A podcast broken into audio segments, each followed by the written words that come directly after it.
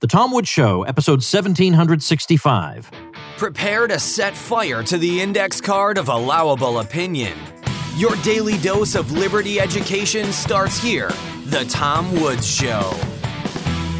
Folks, the astonishingly delicious Press House coffee is now the official coffee of the Tom Woods Show. Take 20% off your first order when you go to presshousecoffee.com and use promo code WOODS at checkout. Hi, everybody. Tom Woods here. We're talking today with Kevin McKernan, who is going to tell us about the controversy surrounding the PCR testing. We hear a lot about that when we're talking about finding out whether people have COVID or not, or whether they're infectious or not. It's come down a lot to the question of this PCR testing and the, well, you know what? I'm going to let him explain to you. You've heard me talk about it a little bit, but Kevin is about as much of an expert as you could ask for on this. I'll have him describe his background to us, but I'm going to have the full details of who he is on the show notes page, tomwoods.com slash 1765. Kevin, welcome to the show. Thank you, Tom. I appreciate you having me on. I'd love to catch up with your group on uh, on PCR. A lot of mess going on up there. Yeah, exactly, exactly. So before we get into that, I want you to be not humble. I want you to tell people exactly why your opinion on this matters. Tell us about your background. Okay, so in uh, from 1996 to 2000, um, I ran the research and development team at MIT with uh, for Eric Lander on the Human Genome Project. This was a, a, not not the only lab in the world. A lot of labs contributed, but there was a really sizable contribution coming out of Cambridge. And so I built a robotic pipeline that did millions and millions of PCRs. Uh, so I'm, I'm very familiar with robotics and liquid handling and the parts of the automated process that might contribute to contamination uh, and also where PCR falls apart. And right now, a lot of that is, is really not technical, it's communication. And hopefully, we'll, we'll touch on that a bit. All right, let's start with the most basic thing. What does PCR stand for and what is it? So it stands for uh, polymerase chain reaction, and it is a way of amplifying a single molecule of DNA into millions of copies of DNA in a couple hours usually uh, probably under 90 minutes this can be done. And in the process of amplifying it you can get a better measurement on how much of it is you have around. So you can count molecules this way and that's often a, a version of pcr that we have in covid testing known as quantitative pcr these are ones that have some fluorescent dyes involved so that you can monitor the course of pcr in real time and you can see and calculate how much is in the sample what the initial number of molecules are in the sample it's very specific. So it's very, very good at differentiating one virus from another. And, uh, and sometimes that's its downfall. Uh, I think you may have heard probably some critiques of PCR in the news lately from its inventor, Kary Mullis, um, who I've known. He's, he's passed, sadly, and I wish you were around to help defend these things. But some of his criticisms about it were not necessarily related to COVID. They were related to his doubt that HIV actually was the only virus involved in, uh, in AIDS. Uh, I don't think we have that conflation going on in COVID at the moment. All right, so let's talk about then, indeed, what we've been reading. We laymen have been reading about this if we've been paying attention. I think the most high profile thing on it was that New York Times article, probably five, six weeks ago now. And the headline was something like, Was your coronavirus test positive? Maybe it shouldn't have been. Something like that. Yes. And that was saying that in some jurisdictions around the United States, the, the testing was so sensitive that people were getting results that, for all practical purposes, were really not useful for anything. So, what what's going on with that? So, there's, I think the main problem we have is we have got the, the news is basically speaking about this problem like earthquakes while hiding the Richter scale. Uh, so it's very hard to have a coherent uh, discussion because the the values in these tests aren't being shared. They're just they're turning what is a very quantitative test into a plus minus answer. And that's that's the biggest problem we've got. We've got to get the CQ values or the cycle threshold values public. This is something that is it's a test that's has linear dynamic range over six orders of magnitude. Okay, it's an incredibly valuable test because you can measure a single molecule or a million molecules with the same test. However, they're hiding that data. That data is getting omitted. And, and so you just get a positive, negative result, and you're left questioning well, did I have a single copy of the virus or did I have a million copies of the virus? I'd kind of like to know if you have a single copy, odds are you're probably not infectious and you shouldn't be quarantined. If you have a million, you probably should be. Um, but this is getting distilled into a black and white answer. I think on the conservative side, that if you find a single molecule, you still quarantine people. Uh, and there's some weaknesses there. Um, there are some weaknesses that I think that New York Times article was speaking to is that many of the fragments at the later stage of the infection are in fact non-infective. You can pick up RNA from a virus that's not inside the virus shell, if you will. All the most of these viruses have a protein coat, and your your audience may have heard of a, a spike protein that's on that coat that helps it get into the cell through the ACE2 receptor. Well, when that's not there, the virus is just RNA, and your, your body will dispose of it and degrade it over time. But PCR can still pick that up. Uh, it can still pick up single molecules of RNA that don't have a protein coat on them, and therefore they're not infectious. And a large part of the testing window of a, of a patient who has COVID is in this viral clearance phase, this phase where they are shedding dead virus, and there's more dead virus than live virus, and it's therefore not a viable virus. Uh, and there is some publications I'll hopefully um, point you to in the literature on this that speak to people correlating their quantitative PCR results to how these viruses behave when you put them into cells and whether they actually infect, if whether they're still infectious or not. There's a paper from Jaafar, uh, J A A F A R, who did this work in Didier Raoult's lab. Didier is known for his um, hydroxychloroquine work, but he's also done a very very prolific work on qPCR and quantitating how effective certain qPCR values are. And their assays coming in around 33. 33, 35. After that, it's the CQ value is no longer predictive of infective virus. Now, that number is probably different for every single test that's out there. And that's what I think is complicating the communication on this. Ah, okay. All right. Because I, I, I had been hearing people saying that anything higher than 30 was already suspect. And then I even heard that there are some European sources that have cranked it up as high as 45. That I think is actually, they may be liable for that. If that is past their limit of detection, a class action lawsuit will probably hold them accountable. Um, mainly because in, in, in these, these um, when you validate a PCR test like this, there's several bodies out there that can help bring a consensus along as to what are the best practices for doing it. AOAC is one of them, and we work with them closely for building these viral tests in the cannabis industry. But they will always have you do a limit of detection assay to validate this. And what, what that does is you, you take the target molecule that you're trying to amplify and you serially dilute it all the way down to a single molecule.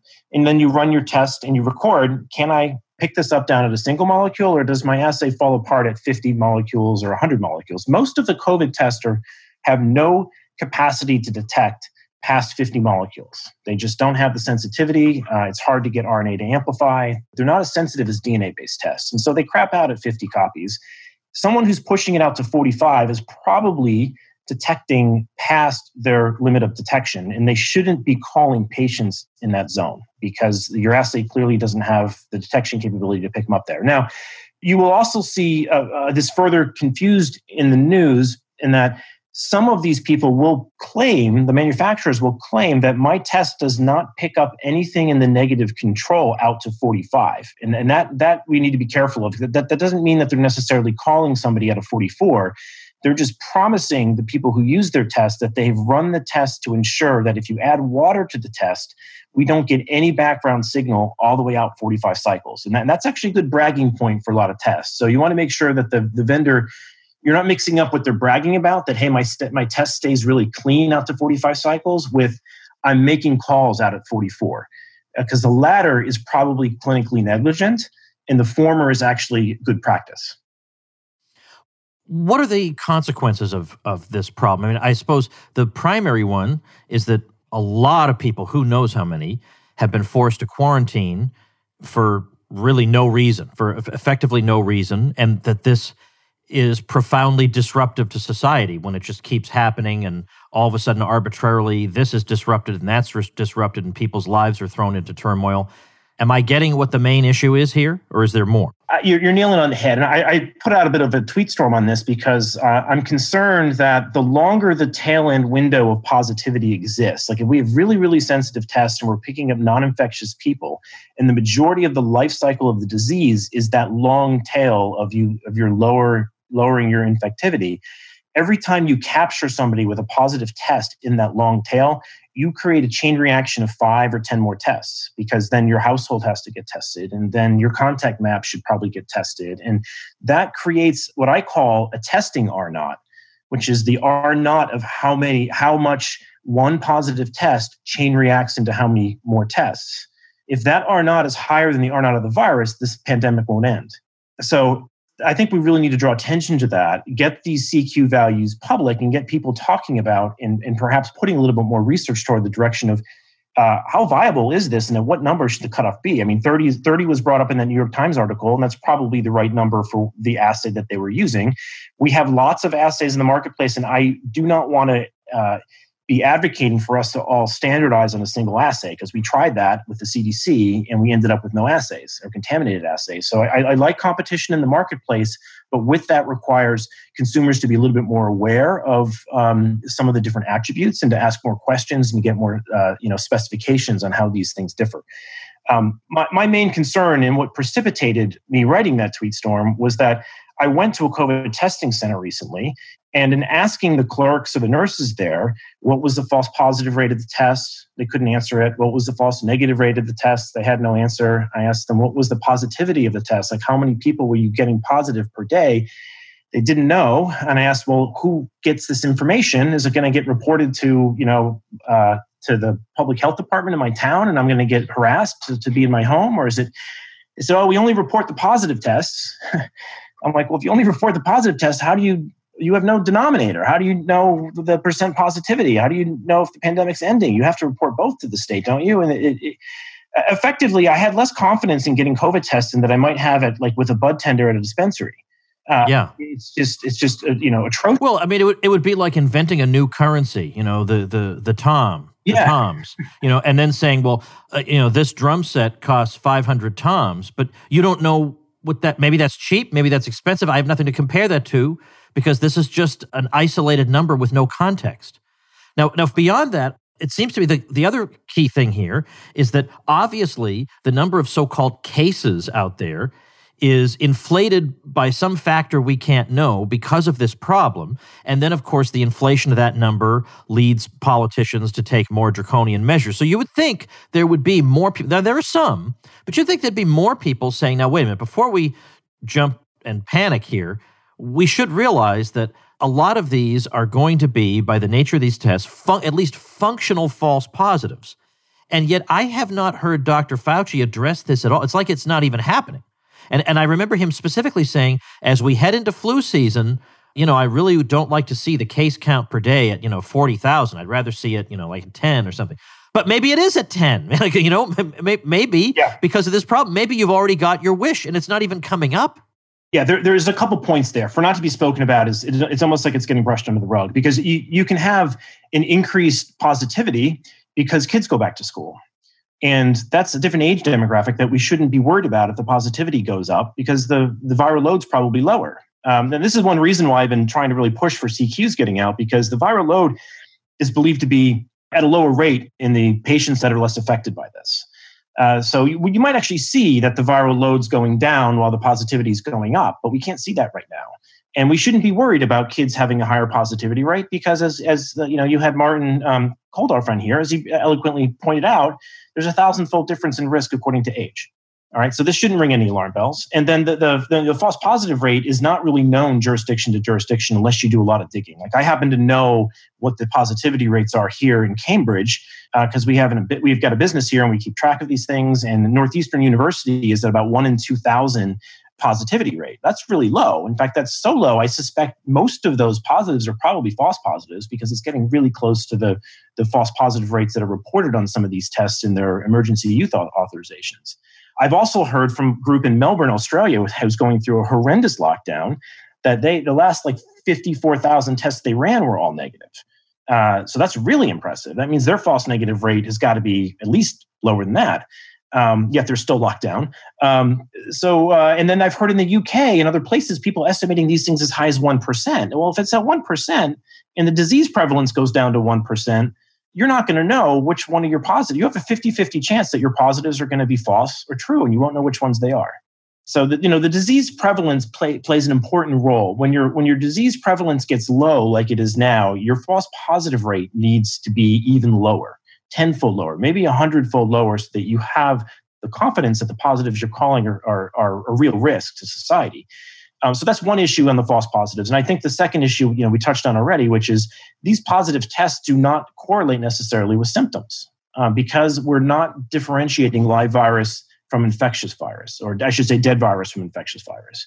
Uh, and, and there are some ways to do that. I, I point people to the tweet storm I put out uh, as to how people can do that, because uh, it's it's a bit bit involved and it, it needs some diagrams. But that is technology that is available today. It's quite old school technology, but I don't think there's a motivation to implement it because this long tail of infectivity is driving a massive testing boom. Billions and billions of dollars in testing revenue is on the table right now. Nobody wants to tighten down that dial. Ah, okay. Well, that was actually going to be my next question. Was you know what alternatives do we have? Is there any other way of uh, assessing whether somebody is actually in a condition where he's infectious or not? and I, of course, on the show notes page, I'm going to link to the, when you say this tweet storm, it's a series of tweets. And then I found a, a place where they, they took all your tweets and made it into one big, easily read post. So I'll link to that at tomwoods.com slash 1765 so people can look at it for themselves. By the way, I did not know, I swear to you, I did not know because I first looked at this on Twitter and I was just trying to follow your argument and read all this technical stuff. I didn't get down to the, or at least I guess I did. I didn't realize it was I think I saw the, the, the thing involving me separately, and I didn't realize it was part of this whole tweet oh, storm. Yeah, yeah. That that you actually included my video from Jekyll Island conference. I thought, yeah, the cherry on top. I have a way of trying to trap people toward your videos. uh, well, I thought well, then I then I wrote to you, and then I saw that you would tweet or you know you had included my video, and I thought, oh, he must think I'm some kind of ego case. I reach out to people because they tweet my videos, but no, honestly, no, no, it was because the the level of analysis you had was so significant. So, all right, so so here we are in this situation then that according to you, there is not likely to be a, a resolution of this problem. Yet it's a major problem, and it is not only inconveniencing and really throwing a lot of people's lives into all kinds of disarray because of arbitrary quarantine but also it is fueling the whole case demic problem because of the the the numbers that these types of tests are yielding. Uh, geez, well, I mean, is there any sign of hope here? I mean, I, I hate to leave people like this. I'm very much worried about it because it is creating a lot of public distrust. And if we ever do have a resurgence, I, am a little bit skeptical that we're going to have a massive resurgence because coronaviruses don't do this. The history of them is they cycle, you know, two to four years, and so I'm somewhat suspect that second waves are coming, but we are going to be blind to it as a society because nobody's trust these things. And it's not because PCR is effective. It's really the most effective tool for the job here. It's that we're just simply failing to communicate the most valuable data from the test, which is the, the log scale that it runs on. And as I mentioned earlier, it's, it's literally like trying to have debates on how to, you know, manage earthquakes without the Richter scale. It's I'm stunned that this data is not being put forward, uh, considering all the other data that's available on COVID. I mean, you can go to a lot of these testing sites and they'll have the percent positivity on the site. They'll have the number of tests per day. They, they do wonderful jobs putting all this other data public. But the one thing that really matters is the only thing that's not there. Um, so I, I, would just encourage people to continue to demand for it, ask for it, push for home testing as well, because there is a, a massive risk with all of this data being centralized that we don't really know how the numbers are being crunched. And re- really, the world we should be looking for is home testing, where you can test in the privacy of your home and make a decision, just like a pregnancy test, and wh- where you want to go and what you want to do with this. And even though these tests are a thousand, these tests may be a hundred to a thousand fold less sensitive, that's okay because you can afford to take them twice, you know, you know, a couple hours apart or a couple days apart, and that gives you information of the virus load going up or down when you have two time points like that. Uh, so I think the the FDA is in the way of that right now. They they don't want to allow home testing unless home testing is as sensitive as qPCR, and that's just crazy. Yeah. It, it shouldn't be. You just need enough to, to know whether you're moving into this really high rate of viral shedding and viral um, load, which you have in the acute period where you're sick, but you don't really need to be picking up the long tail. Uh, and, and if they're cheap and fast, you can do them twice, which is the most valuable thing you can do because it, will eliminate false positives by doing them twice. And you'll also get time points to know whether it's growing or shrinking in your system. So the home testing is, I think, the win just because it fits with personal liberty. It fits with my data, my time. I don't need the, the, the town health department telling me what to be doing with this data when they themselves don't even know what a false positive is. Uh, so um, I, have been kind of a strong advocate on that front because I think it resonates with personalized medicine. And uh, where we're headed with all this is a surveillance state on qPCR, and that's not personalized medicine. It never will be. Hey, everybody, let's take a quick break to thank our sponsor, the official coffee of the Tom Woods Show, Press House Coffee. Are you a real Tom Woods Show listener? You got to be drinking this coffee. This is the coffee that made me, at age 48, into a coffee drinker. Their flavored coffees are not coffee with some chemical on them to make them taste a certain way. They actually blend real coffees together so that they approximate these amazing flavors. I cannot get over the key lime pie and the blueberry muffin. Absolutely delicious. I have it just with cream only. I don't even need sugar. Just cream complements it so beautifully. It's delicious. Well, the folks at Press House Coffee love French press coffee because long, direct, and even contact between the water and coffee make it second to none when it comes to delivering a full bodied cup with the beautifully flavorful, antioxidant rich oils of the beans still intact. And the daily grind from Press House is the world's easiest way to enjoy it every day. No fiddling with grind settings, no scales or experimentation. They've already done that for you no matter how much you brew at a time. Just heat up your water, rip open the pouch, and enjoy. The battle between quality and convenience is over. Head over to presshousecoffee.com and get 20% off your first order when you use promo code WOODS at checkout. That's presshousecoffee.com, promo code WOODS. I remember seeing probably two months ago Boris Johnson over in the UK saying that what they were hoping to shoot for was a kind of test that would be rapid uh, on a large scale that could be given to, let's say, spectators at a theater event as they arrive so that you know maybe they have to arrive early but they can test and be sure that the production can go on safely even with a full audience because everybody in the audience has tested negative. Do you know about such a test? Is, is it conceivable to have such a test there, there is uh, Feng Zhang, who is who well known for his work in the CRISPR field. He's out of the Broad Institute, has built a CRISPR-based test like that. That's probably 15 or 20 minutes. Um, it's either getting commercialized through Sherlock or through Mammoth. Um, those are two to keep your eyes on. They recently just got a tremendous amount of um, grant money, however. So, um, and I, I, say that tongue in cheek in that I've I've lived through a lot of government grants, and oftentimes the grant money poisons the success because uh, it, it, doesn't always uh, you end up responding to the reviewers as opposed to the marketplace but uh, that, that's probably a topic for another cast. Uh, but he's he's an, he's a good one to follow um, but these tests are are probably 10 uh, to 20 minute tests. Uh, they often use um, a technology called lamp. We have some of that technology on our website as well. We, we do use some of these tests in the cannabis industry to figure out the sex of a plant and whether or not it's infected with certain viruses. Uh, they're very effective and they're simple and colorimetric and they you, you can take it you can get the answer with like the hardware on your phone. You don't need like a, a sophisticated qpcr instrument. But the biggest hurdle there is fda uh, the, the technologies work. It's just the fda blessing it to work given the lower sensitivity of those tests. Okay.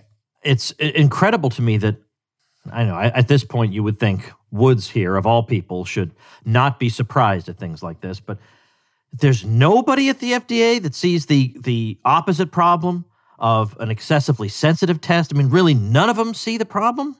You know, I it's well, you've probably had a few guests on have spoken about death by regulation. What is her name again? Mary. Uh, Mary Ruwart. Ru- yes, yeah.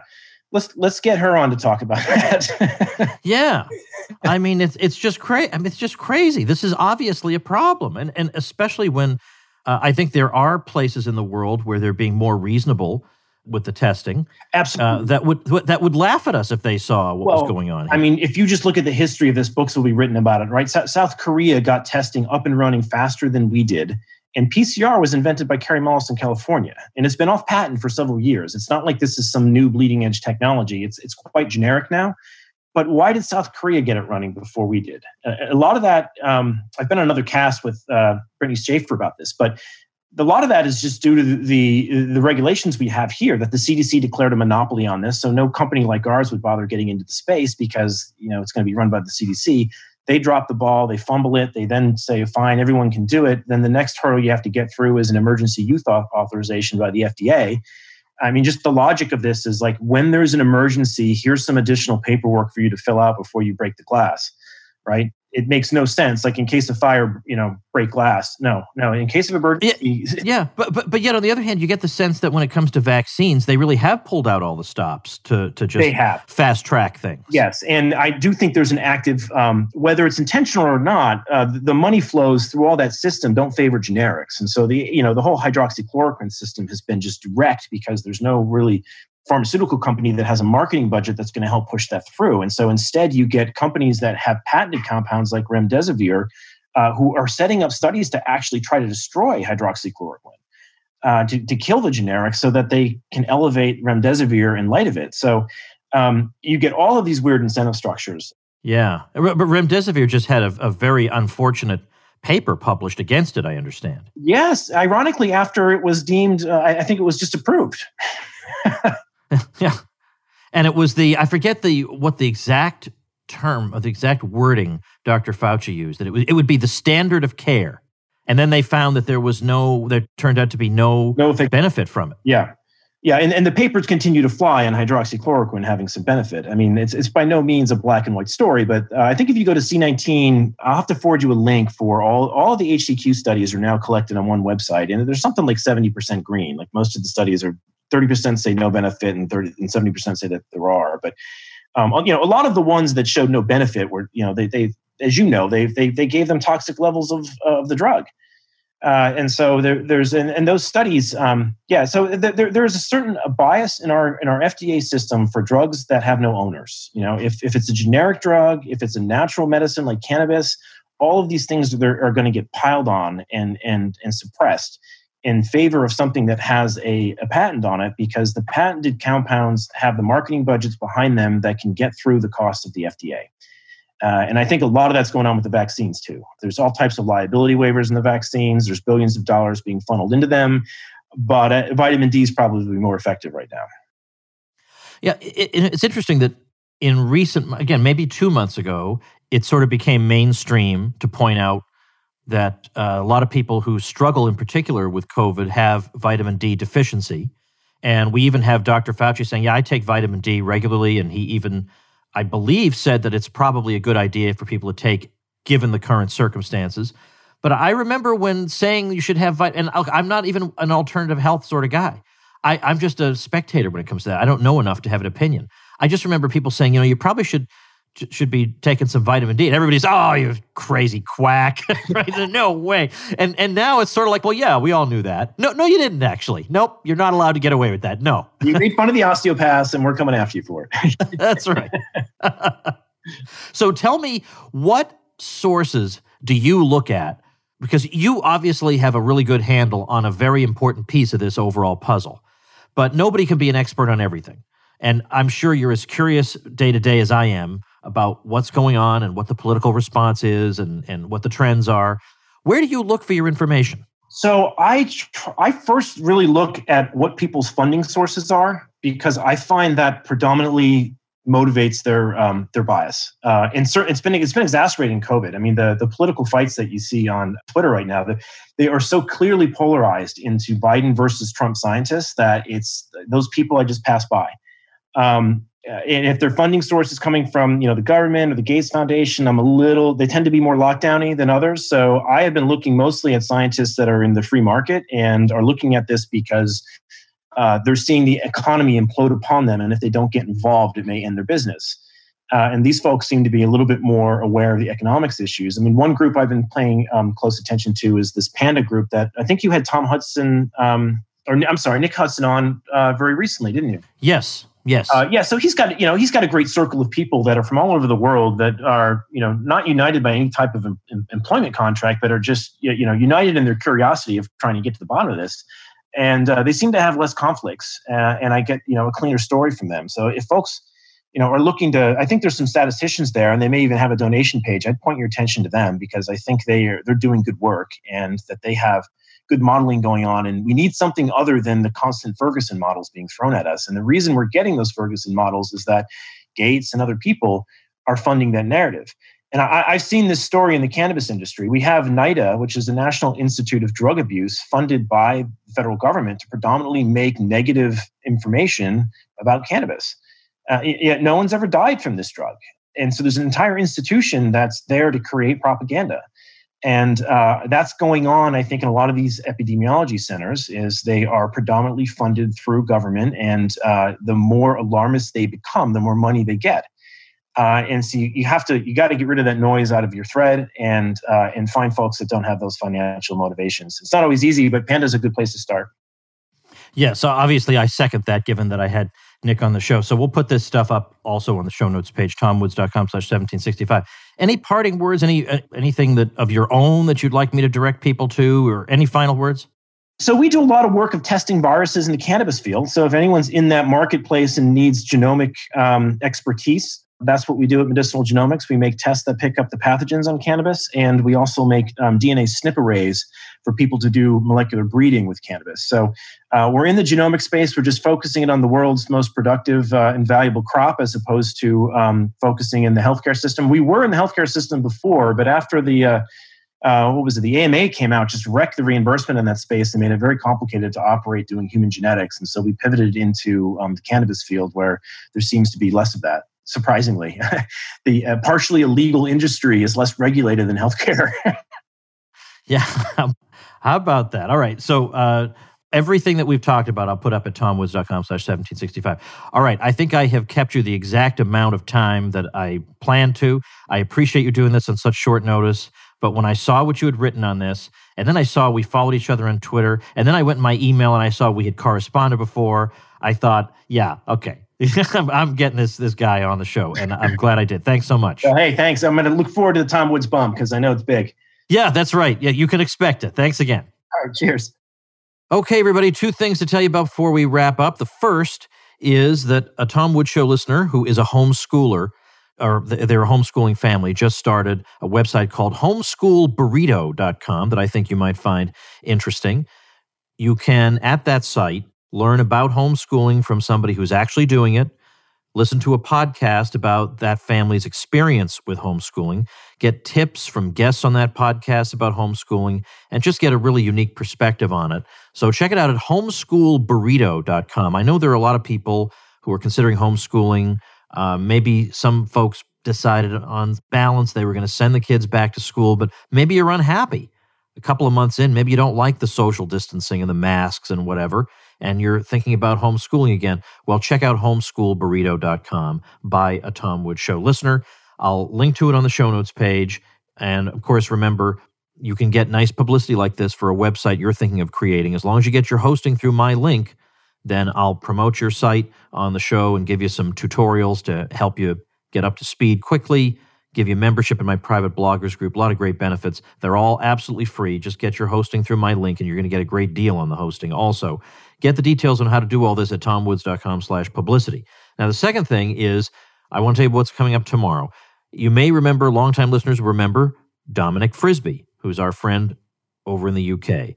And I'm having him back on to tell us what is going on over there with the lockdowns, which have become, I don't know how you make sense of the different restrictions and allowances because there are some things you can do that actually seem riskier than others, but they're still letting you do those and not do other things. Who even knows how to make sense of all of it?